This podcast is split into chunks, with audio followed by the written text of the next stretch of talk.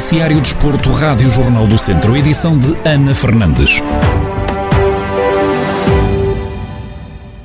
Começamos no futebol. Pela Primeira Liga, o Tondela tem deslocação ao estádio do Moreirense no próximo sábado, um jogo a contar para a jornada 27 do campeonato. Depois da derrota em casa por duas bolas a zero frente ao Futebol Clube do Porto, os Beirões vão encontrar o oitavo classificado. Em antevisão ao duelo, o comentador Carlos Agostinho espera um Tondela no melhor nível, mas salienta as dificuldades que vão ter contra uma equipa que está numa boa fase aquilo que nós gostaríamos que fosse é um tom dela ao seu melhor nível, consiga somar três, três pontos, porque estamos numa fase crucial do campeonato e os três pontos seriam um passo gigante rumo à manutenção. Agora, naturalmente, vai ter muitas dificuldades, porque o Moreirense vem numa fase também de sequência de resultados motivantes, porque empataram com o Sporting, eh, foram ganhar ao Gil Vicente eh, e vai encontrar o Tondela lateral adversário com a sua qualidade que tem de, do seu plantel, mas também pela fase que está a atravessar o que dificulta ainda mais a tarefa. O Tondela também tem mostrado em, em, momentos do campeonato que tem qualidade para se bater com qualquer adversário. A oito jornadas do fim da época, Carlos Agostinho sublinha que todos os pontos são importantes para os Beirões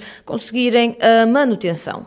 Todos os três pontos são importantes em cada jogo, mas com o aproximar do final do campeonato há menos possibilidades de se conseguir ganhar pontos, porque vai haver menos jogos. Agora que seria muito importante, e era um jogo além dos três pontos, a motivação extra para o resto do campeonato, que vai ser muito complicado para todas as, as equipas, tanto eh, quem luta pelos primeiros lugares como quem está a fugir. O comentador Carlos Agostinho a fazer a projeção ao encontro da Primeira Liga. O Tondela vai jogar com o Moreirense no próximo sábado. O confronto está agendado para as 13h30 da tarde no estádio Moreira de Cónegos, em Guimarães. Na segunda Liga, o Académico de Viseu vai jogar no próximo domingo, em casa dos Chaves, no encontro a contar para a jornada 29 do campeonato. Depois da derrota frente ao Vizela por três bolas a uma, os academistas estão em 14º da classificação com 29 pontos, a três lugares de despromoção.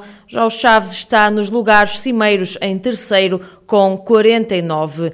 O médio do académico, Fernando Ferreira, em antevisão ao duelo, salienta que vir de uma derrota tem sempre um certo peso, mas garante que vão as Chaves com a moral em alta e conseguir arrecadar os três pontos. Uma derrota tem sempre o seu peso, eh, ainda mais que nós que vinhamos de uma, de uma fase positiva e até porque o jogo, ao fim e ao cabo, o último jogo foi um jogo em que nós conseguimos praticar um bom, um bom futebol, acho que foi um jogo competitivo, acho que foi um bom jogo de se assistir, mas, mas como é lógico, iremos a Chaves para, para conquistar os três pontos, com moral, com moral em alta, porque o jogo passado já passou e não, não, há, não há que lamentar aquilo que, que aconteceu, há sim trabalhar sobre aquilo que correu muito bem para podermos em Chaves dar uma uma excelente resposta. A faltarem seis jornadas para terminar a temporada, o academista Fernando Ferreira assume que a pressão existe sempre. Na nossa profissão, como é lógico, a pressão, a pressão existe sempre e, e, é, e é, bom que estamos pressionados, até porque é, é sinal que estamos, que estamos a lutar por algo, estamos, que estamos a, a querer atingir algo.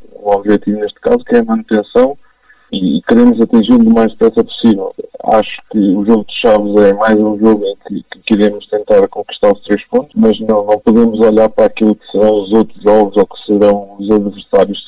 Acho que o nosso único foco é o trabalho, aquilo que podemos controlar, que é o nosso trabalho, o nosso treino, e sim é que importa. O médio Fernando Ferreira, do Académico de Viseu, a fazer a projeção do encontro frente aos Chaves, que está marcado para o próximo domingo, às oito e meia da noite, no Estádio Municipal Engenheiro Manuel Branco Teixeira. Vozela vai receber nos próximos dia um, dias, aliás, 1 e 2 de maio, o Zela Ultra Maratona. A prova começa no dia 1 de maio com o Ultra, num percurso de 54 km, e à tarde com o Vertical Race mais Downhill com 10 km. Já no dia 2 acontece o Sky com 21 km de percurso e o Sky Race com 35. O diretor de prova, Sérgio Tavares, refere as diferenças do evento deste ano, que está ajustado às restrições impostas devido ao novo coronavírus. Depois de um ano de interregno devido à pandemia, o que nos vai obrigar a ter algumas medidas de contingência para cumprir com o que está em vigor pelas autoridades, mas no geral vai manter o formato dos 10 dias com os quatro percursos delineados. A única grande alteração, digamos assim, será o formato das partidas, em que hum, haverá pools de partida, e não partirão todos ao mesmo tempo, mas sim em grupos de 10 ou 12 que irão fazer a partida, sendo que depois o resultado no, no, final é pelo tempo obtido que se vai obter a classificação, mas será a grande diferença para os anos anteriores, será isso, e será a falta do convívio normal dos atletas no fim de um evento destes, que, que este ano não será possível para manterem a distância. Sérgio Tavares sublinha que o número de vagas é inferior ao habitual em anos anteriores e que as inscrições esgotaram ainda mais rápido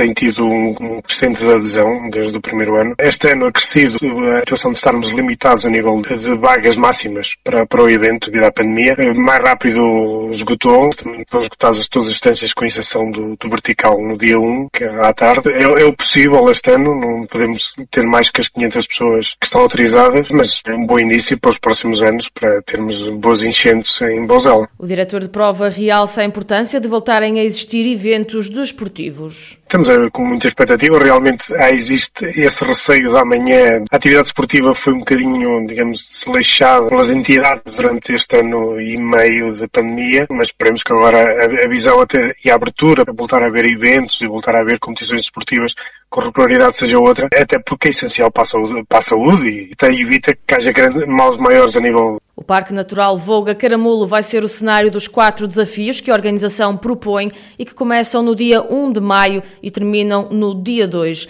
Dar nota que as inscrições estão encerradas para todas, para todas as provas, à exceção do Vertical Race.